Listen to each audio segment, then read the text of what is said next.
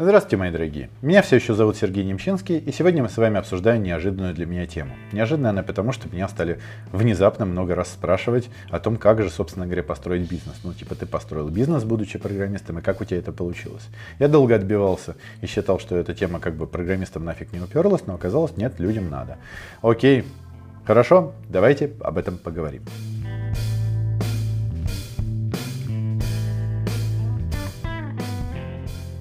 Итак, первое. Э, собственно говоря, почему возник этот вопрос? Я начал спрашивать людей, почему им это интересно, и они стали объяснять. Э, дело в том, что большинство программистов к какому-то моменту, то есть, например, там 10, 12, 15 лет стажа, э, возникает ситуация, когда они просто не понимают, куда дальше идти. Я уже рассказывал о том, какие дальнейшие дороги возможны. Вы можете стать руководителем, вы можете основать собственную компанию. Все таки воу, прикольно. Но, во-первых, руководители не все прям очень хотят, потому что корпоративный руководитель, да, даже если тим лид, а тем более project менеджер, это все-таки огромная возня с, ну, скажем там, не всегда очень приятными людьми. Да? То есть, в принципе, чем выше руководство, тем много, больше будет людей встречаться, которые вам, скажем так, скорее всего, не сильно понравятся. Особенно небольшое количество этих людей будет со стороны заказчика. Практически, ну вы все, все-таки будете с людьми со стороны заказчиков фактически постоянно ну, не в конфликте, но в каком-то конфликте интересов, скажем, да. Поэтому эти люди будут делать вам неприятно, вы будете делать неприятно. И многие программисты боятся этого изначально и такие, а может я лучше свой небольшой бизнесик сделаю, который будет приносить мне а, пассивный доходик. Такой любой бизнес. У меня же, в принципе, есть деньги, у меня хорошая зарплата, да, я мог бы проинвестировать. Опять же, когда мне там 10, 12, 15 лет стажа, у вас два варианта. Либо вы гонитесь за самой высокой на рынке зарплатой, как я уже говорил, да, и, э, соответственно, у вас там, скорее всего, овертаймы, вас там нагружают жуткими командировками, перегрузами и так далее, и вам уже не до бизнеса. Зато вы хорошо зарабатываете.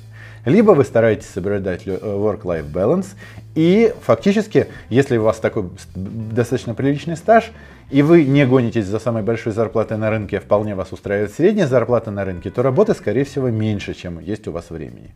И вы такой, у меня есть деньги, у меня есть время, и не хочу в руководство. Давайте я сделаю себе какой-нибудь бизнесик. Ну, давайте поговорим, собственно говоря, как мы его будем делать. Прежде чем начать об этом говорить, я сначала скажу, что с моими бизнесами. У меня несколько собственных бизнесов, то есть, собственно говоря, Fox-Minded Learning, который мы здесь у вас э, на канале рекламируем. И э, он прекрасно развивается, ему 5 лет, будет в этом июле месяце. А, каждый год мы делаем X2 и с точки зрения количества клиентов, и с точки зрения полученных денег, и с точки зрения а, сотру... количества людей, с которыми мы сотрудничаем. Ну, в общем, я считаю, что он достаточно тьфу успешный. Хочется постучать по столу, не хочу звук мешать. Вот. А, есть также Fox Minded Software, который сейчас возглавляет Эльдар, я там владею половиной бизнеса, и который тоже делает вот за год прошедший тоже сделал X2. И мы тоже не собираемся останавливаться. Есть также еще небольшой бизнес а, с а, пошитьем нижнего белья, но об этом я как-нибудь потом расскажу. Потому что он совсем еще мелкий, только в режиме стартапа я только им занимаюсь. Было еще несколько бизнесов, которые я пытался застартовать, но они как бы там ни шаткой, ни валкой никуда не пошли. Поэтому, в общем-то, как человек, который регулярно начинает новые бизнесы и общается с другими предпринимателями, ну, я вам, наверное, могу что-то рассказать, конечно же, не являясь экспертом, серьезно. Я не миллионер и так далее, но я совсем недавно начинал достаточно, то есть 5 лет назад. Поэтому у меня еще свежие воспоминания о том, как бизнес надо стартовать. Поэтому мне кажется, что мое мнение тут более-менее актуально. Итак, первое а, что я хотел обсудить с вами. Может ли программист строить бизнес, не относящийся к разработке? Да, конечно, может. Более того, бизнес, относящийся к разработке, тут есть такая штука. С одной стороны, вы вроде бы как в нем, и вам легче такой строить. Но есть другой конец у той же палки. Бизнес, построенный на разработке, один из самых сложных в сопровождении и построении. И один из самых рискованных. И достаточно низкомаржинальный. Маржа – это количество денег, которое получается после того, как вы, в общем-то, продали то, что произвели или то, что купили. Ну, то есть ваша прибыль, условно говоря. Низкомаржинальный – это значит, что прибыли у него немного. То есть он не особо выгодный и при этом очень сложный. Поэтому, если вы лезете строить именно IT-бизнес, во многих случаях получается, что, ну, как бы у вас очень большие риски и очень небольшая прибыль. Поэтому, может быть, гораздо лучше, и я бы советовал смотреть в сторону других бизнесов интернет-магазинов, оказание любых услуг, в том числе учебных, а, какие-то, может быть, вещи, связанные с производством каких-то вещей. Без проблемы любой из этих бизнесов вполне можно построить. Если мы говорим про ситуацию про Украину, потому что бизнесы все мои в Украине, да, то э, здесь можно выходить практически на любую нишу рынка, потому что, ну, фактически, в какую нишу мы не плюнем, везде выяснится, что там те, которые там присутствуют, не выполняют свои простейшие необходимые вещи. То есть, например, мне хотелось купить э, спортивный городок себе на участок, да, ну маленький тренажерчик. Так вот, обзвонив кучу фирм, я там слышал, ну мы его вам поставим через три месяца. Рили? Вот он мне нужен консулета, ребят. Март, март месяц на дворе. Вот. Или там, ну не знаю, ну пожалуйста. Ну то есть, в общем, короче, общение с э, людьми просто ужасное. То есть, если вы просто строите нормальный бизнес, вы уже можете завоевать свою э, долю практически любого рынка. Поэтому не стесняйтесь, то, что вы программист, это не является обязательным требованием к тому, чтобы строить бизнес именно в программировании. Как раз наоборот. Я советую этого не делать. По поводу построения айтишных бизнесов я вам уже рассказывал в куче других видео. Ссылочки там, там, да, будут. А вот сейчас поговорим про не айтишные бизнесы. Итак, а, что надо знать перед началом построения своего бизнеса? Самое главное, то, с чего начинается бизнес, это, собственно говоря, идея бизнеса. Что мы собираемся делать? Это может быть услуга, производство чего-то, это может быть перепродажа, это может быть ну, любая другая вещь, которая людям нужна. Так вот, идея бизнеса. Бизнес это вообще повторяющиеся действия, приводящие к получению денег. Понимаете, да? То есть фактически, если вы что-то один раз сделали и продали, это не бизнес. Вам нужно построить процесс, когда вы что-то делаете постоянно и это что-то продаете другим людям. Так вот, основная идея бизнеса, и это для многих людей, которые бизнесом никогда не занимались, прямо неожиданность, это нанесение людям пользы. Бизнес это не про деньги. Деньги это следствие. Сначала вы придумываете, что людям надо и откуда это взять. Потом мы будем считать деньги. Сначала, что людям надо и откуда мы можем это взять. Понимаете, да? А чаще всего хорошие идеи бизнеса происходят в том случае, когда вы поискали что-то, что вам нужно, и обнаружили, что этого нет. Например, вы пытались устроить ребенка в частный садик, нету частных садиков, никаких. Вы готовы платить любые деньги, но его, блин, просто нет. И вы такой, слушайте, а может самим открыть частный садик? Давайте подумаем, как это сделать, сколько это денег будет, как это получится, сколько будет потенциальных клиентов и так далее. Это идея, нужно ее обдумать. Может это хорошая идея, может это плохая идея. Надо просто узнать, сколько будет стоить аренда помещения, сколько будет стоить а, нанять людей и так далее, но об этом чуть попозже. Поняли, о чем я говорю, да? Или вы ищете, например, какую-то вещь здесь, вам, например, нужно какое-нибудь там особое спортивное питание. Ну, не продают его здесь, вам приходится его возить с Алиэкспресса. Это долго, там, вот всякое такое, какие-то задержки и так далее. Такой, а может я закуплю сразу партию и буду продавать с наценкой? Многим же людям, наверное, это надо. Тоже норм бизнес, вполне себе рабочий и так далее. Или еще там варианты. Например, вы, э, возникает у вас постоянно проблема в каком-то редком нужном оборудовании. Да? Например, вы там, я не знаю, занимаетесь видеосъемкой, и вот там вы, вы знаете, как, какой набор оборудования для чего-то нужно. Вы вполне можете продавать начинающим видеографам, например, уже готовые собранные а, комплекты оборудования для того, чтобы он не мучился, подбирая. Вы же понимаете, какой ад происходит на рынке, когда на рынок приходит человек, который только собирается стать, например, видеоблогером, хер разберешься, что покупать где за какие деньги. Если вы сделаете прекрасный сайтик, на котором вот там набор начинающего видеографа за такой-то э, бюджет, такой-то бюджет, такой-то бюджет. Я уверен, даже если суммарно по этим наборам будет а, несколько дороже, то все равно будет огромное количество людей, которые будут этим заинтересованы, потому что ну, им сразу закрыли их потребности. Понимаете, да? Вот. Подумайте над этим, ну, то есть я вам накидал идеи, которые мне пришли прямо во время записи, но на самом деле эти идеи бесконечны. Почему я с вами ими делюсь? Потому что идея не стоит ничего. Она стоит ровно столько, сколько в нее вложили денег. Я не вложил в эти идеи денег, значит, они ничего не стоят. Вот они будут стоить, если вы попробуете, выясните, сколько это будет стоить, вот тогда, собственно говоря, она начнет стоить те деньги, которые вы на нее потратили. Идея ясна, да? Дальше. А, когда вы придумали идею, чтобы ее проверить, нужно построить бизнес-план.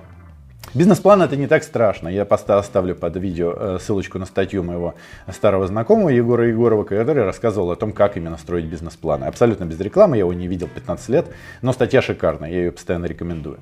Бизнес-план это очень просто. Вы просто выписываете все расходы, которые вам нужны на бизнес по месяцам, и да, потенциальные варианты, сколько вы можете получить доходов, чтобы посмотреть, собственно говоря, какая будет прибыль в этом случае. Если прибыль вас устраивает, то да, мы в это лезем.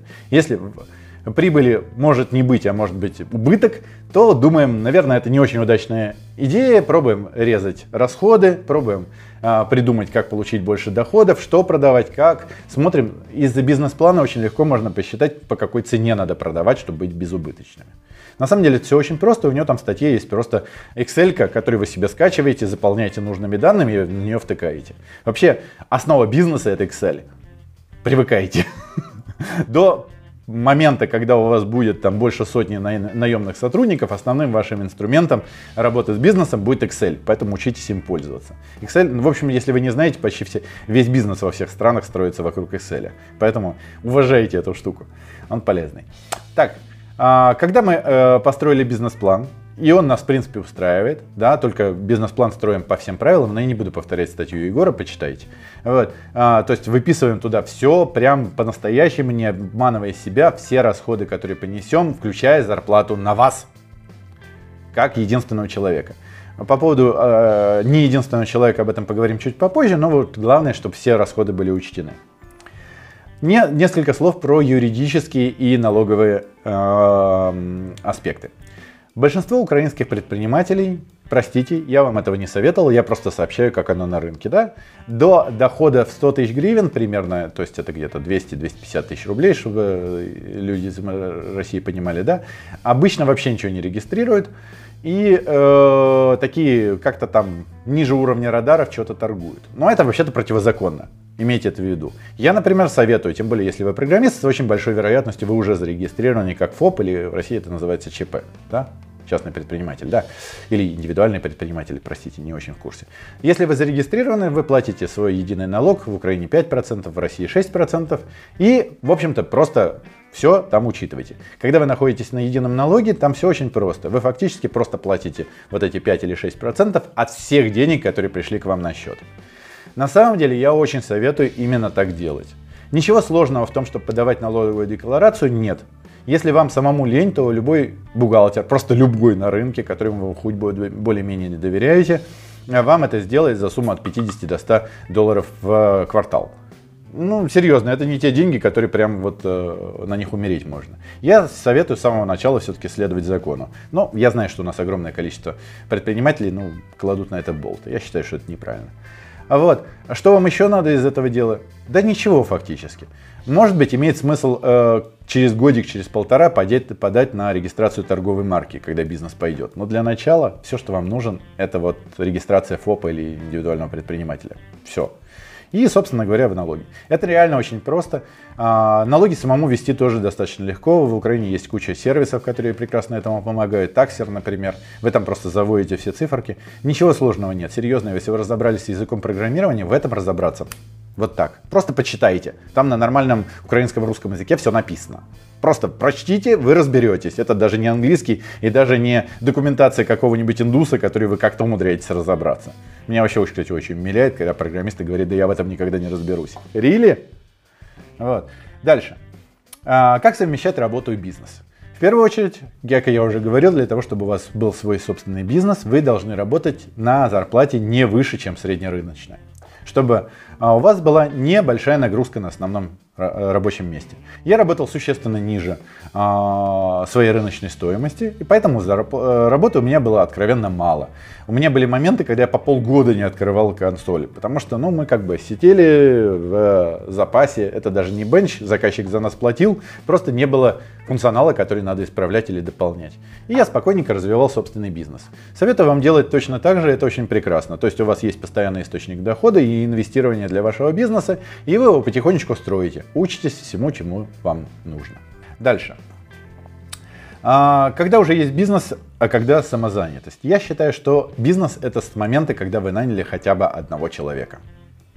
Конечно, будем честны, официально нанять достаточно сложно. И здесь в Украине большинство предпринимателей предпочитает не нанимать, а работать ФОП-ФОП, то есть с другими э, предпринимателями. То есть, ну вот, когда от вас никто не зависит, это еще самозанятость.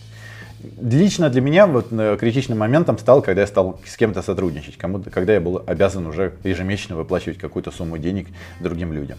А, мне кажется, что это вот э, прямо подстегнуло момент э, развития, иначе бы это так всю дорогу и крутилось в режиме. Ну, я как-то кого-то учу, получаю какие-то мелкие деньги, но для меня это не волнует. Ну, с другой стороны, поначалу в любом бизнесе вы будете единственным сотрудником, и это хорошо и правильно. Может быть, не единственным, может быть, у вас будут партнеры, но об этом поговорим чуть попозже. На что надо тратить деньги, а на что не нужно? На вы должны тратить деньги на то, что принесет вам потенциально прибыль. Самая важная, самая главная вещь, которая принесет вам прибыль, это развитие вас как предпринимателя. Предприниматель – это профессия, не менее сложная, чем программист. Ей надо учиться. На самом деле, нельзя сказать, чтобы она, ее нельзя было выучить самостоятельно. Да, можно, конечно. Более того, так же, как и по программированию, есть огромное количество материалов в том же YouTube, в интернете, где угодно. В любом виде, на любом языке, с любым спикером, а, за любые деньги. Я говорю, от бесплатно до бесконечности. Вот. А я советую в это погрузиться. Если вас это драйвит, значит это ваше. Вот у меня, например, это драйвит безумно. Я думаю, даже вот по этому видео это понятно. А вот. А, но может быть вас это не понравится, и вы такой, да ну нахер, ну как-то скучно, зачем это все изучать? Не ваше это. Идите, думайте о том, как зарабатывать деньги на программировании. Может быть, для вас это более, более а, актуальный вариант. А если же это драйвит, а с моей точки зрения ничего более интересного, чем предпринимательство вообще в природе не существует, то welcome в клуб. Вот. А, на что не надо тратить деньги? Не надо тратить деньги на покупку статусных вещей. Очень многих программистов есть ощущение, что если я теперь предприниматель, то я теперь должен купить дорогие часы, а черт, вот, дорогую машину и одеться в костюм. Нет, чуваки, большинство знакомых э, миллионеров э, ходят, не то что большинство, все, ходят примерно так же, как я, просто одежда чуть дороже. А выглядит это те же самые майки, футболки, рубашки и джинсы. Блин, серьезно. Вот. А, никто не хвастается никакими паркерами, а если покупает дорогую технику, то только та, которая им нужна. Да? И это не та вещь, на которую вы должны тратиться. Тратиться вы в первую очередь должны на обучение себя, во вторую на то, чтобы вложить их в бизнес. Что значит вложить в бизнес? Если у вас бизнес по оказанию какой-то услуги, то хорошее вложение денег – это сначала арендовать что-то, потом, может быть, купить, если вы увидели, что там через долгое время этим пользуетесь, пользуетесь там, например, помещение, да. Вот если вы этим помещением долгое время пользуетесь, понимаете, что вам такое помещение нужно, то имеет смысл через какое-то время его купить. Если вам нужны какие-то станки, там, инструменты, еще что-то для того, чтобы вести бизнес, имеет смысл их купить. Может быть, сначала арендовать, если они очень дорогие, да, посмотреть, насколько вам это зайдет. Та же видеотехника, те же там, может быть, компьютеры какие-то, еще что-то. Не знаю, какую услугу или э, э, продукт вы будете производить. Поэтому все очень сильно зависит от этого. Но в любом случае, вот в это имеет смысл вложить деньги. Тем более эти деньги можно будет потом вернуть. Но никаких статусных вещей первые 10 лет существования вашего бизнеса. Пожалуйста. Что надо записывать? Э, бизнес это учет, в первую очередь. Что вам нужно э, записывать? Первые полгода все, что вам нужно записывать, это табличку в Excel, я уже говорил, да, с приходами денег, за что, и с расходами денег, на что. В принципе, вся эта Excel, по большому счету, есть, ну, Потом она превратится у вас в финансовые отчеты, в cash flow, в P&L, но поначалу пусть у вас будет просто это записано, чтобы не было разговора о том, подожди, куда у нас делись деньги, чтобы вы могли, по крайней мере, поднять этот лог и посмотреть, сколько пришло, сколько потратилось. И весь учет денег ведется помесячно. Помните об этом, да? То есть начался первый новый месяц, и мы записываем, с этого месяца поступило столько-то денег, и вот это поступило, вот это расход, вот это поступило, это расход и так далее. И в конце месяца вы делаете свод. И смотрите, сколько вы за этот месяц заработали. Для чего это нужно? Для того, чтобы понимать, как вообще ваш бизнес растет и растет ли он. И приносит ли он вам доход или убытки. Это очень важно, потому что именно опираясь на эти цифры, вы будете понимать, вы вообще движетесь в нужном направлении или стоите на месте, или катитесь назад. То есть раньше он приносил деньги, теперь начал приносить убытки. Почему? Надо разобраться. Для того, чтобы разобраться, нужно смотреть на эти цифры. Поэтому записываем каждый приход и каждый расход. Они просто должны быть упомянуты. Вы можете ввести это в любой бухгалтерской программе, но я бы советовал опять тот же самый Excel. Потому что Excel позволяет вам потом это все просуммировать, сделать, э, скопировать, сделать тот вид, который вам удобен, то, в котором вы разберетесь. У всех предпринимателей есть такие Excel, у всех, включая там самых крупных. И просто для самых крупных эти Excel готовят из каких-то систем. Все равно они пользуются Excel в итоге. Да? Но вы все равно должны ее вести. Это несложно. Серьезно. Дальше. Когда нанимать людей и сколько им платить? В первую очередь, э, смотрите, как я когда-то услышал фразу «предприниматель это не человек, это зародыш фирмы». Фактически, фирма строится следующим образом. Сначала вы единственный человек, или если у вас несколько, окей, ну, партнеров, вы выполняете всю работу, которая есть в фирме. Нужен грузчик, вы грузчик. Нужен э, бухгалтер, вы бухгалтер. Нужен маркетолог, вы маркетолог. Нужен производственник, но вы производственник и так далее. В какой-то момент вы должны заметить, что какая-то работа у вас вошла какая-то часть этой работы у вас вошла в постоянную колею. Вы знаете, как ее делать, вы ее выполняете каждый день, и вы можете другому человеку рассказать, как ее делать. Вот в этот момент вы можете нанимать человека, выгрузить вот этот кусок работы и сказать, вот этот кусок работы, я уже умею его делать, теперь его делаешь ты. И нанять.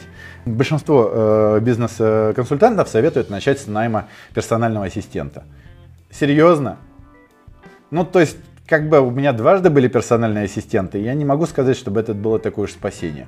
Я бы лучше советовал подумать над тем, чтобы э, в первом с человеком, и я нанимал первого человека во всех своих бизнесах такого, и вам советую начинать с человека, который будет принимать звонки. То есть человека, который в будущем станет руководителем, ну или как минимум вашим продажником. Продажи есть в любом бизнесе. Продажи это не значит впаривание, это не значит холодные звонки. Это, это маленькая часть продаж. В основном продажи это просто общение с клиентом, который вам позвонил и сказал, расскажите про вашу услугу. Она мне подходит или нет? Пожалуйста, руководствуйтесь в первую очередь принципом. Просто честно рассказать, как оно все работает, и сказать, подойдет человеку или не подойдет. Пользуйтесь термином консультант. Да, вот это наш консультант. Вот этот человек, я советую с него начинать. Вот пусть выгрузите из себя сначала вот эту функцию связи с клиентами. Пусть этот человек с ними общается. Сколько ему платить, посмотрите по рынку. И платите меньше. Серьезно, вы начинающая компания, у вас, скорее всего, будет очень мало загрузки.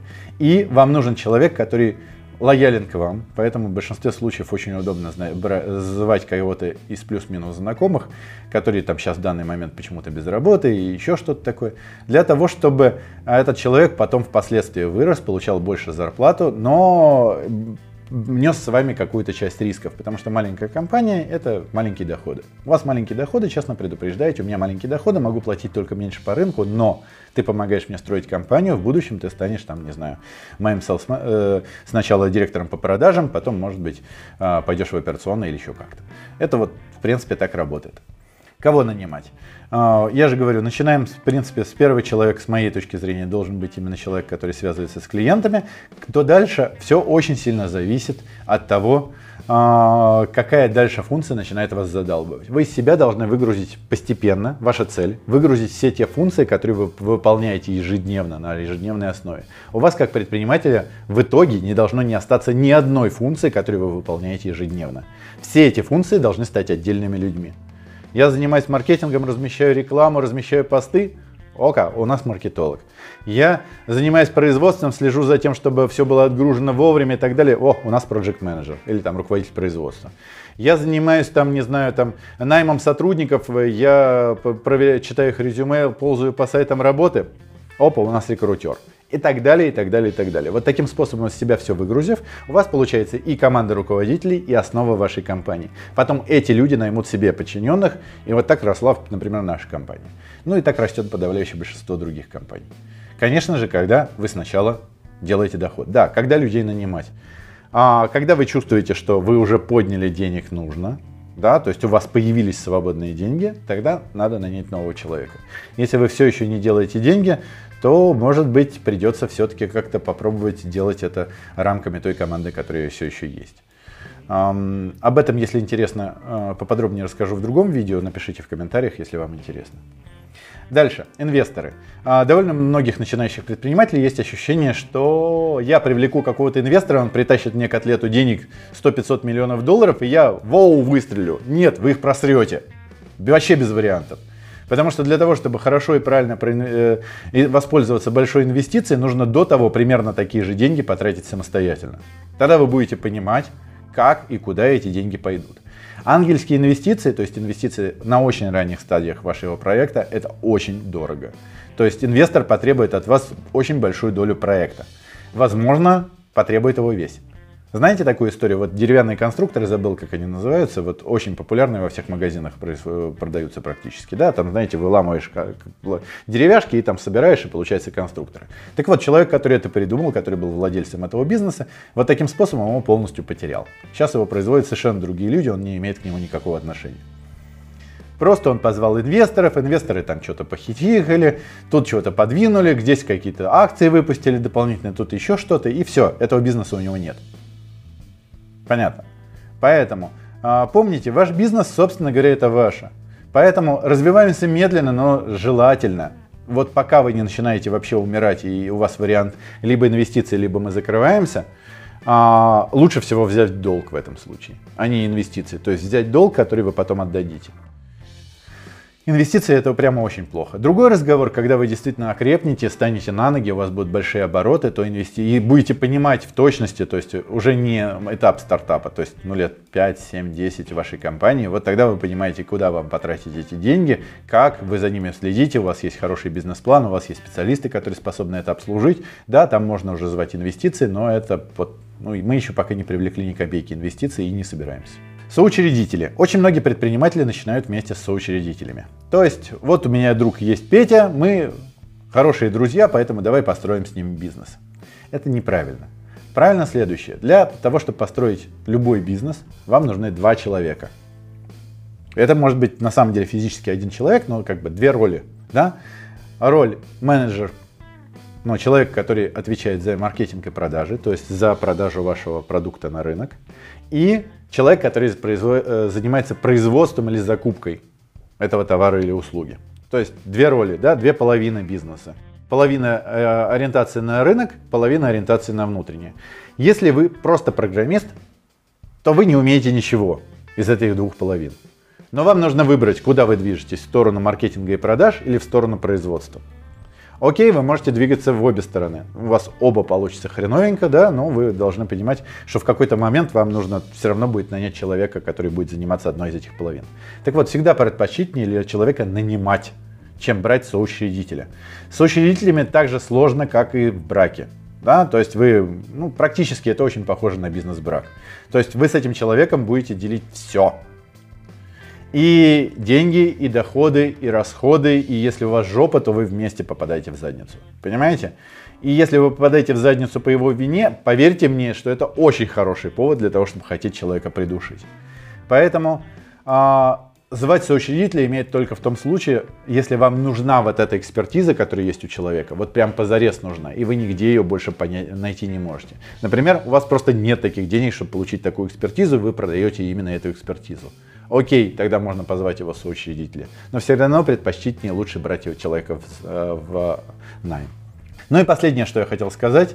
А, затравочка для следующего видео, если вам будет интересно. Самый первый инструмент, который вы должны будете вводить в своем бизнесе, это маркетинговая воронка.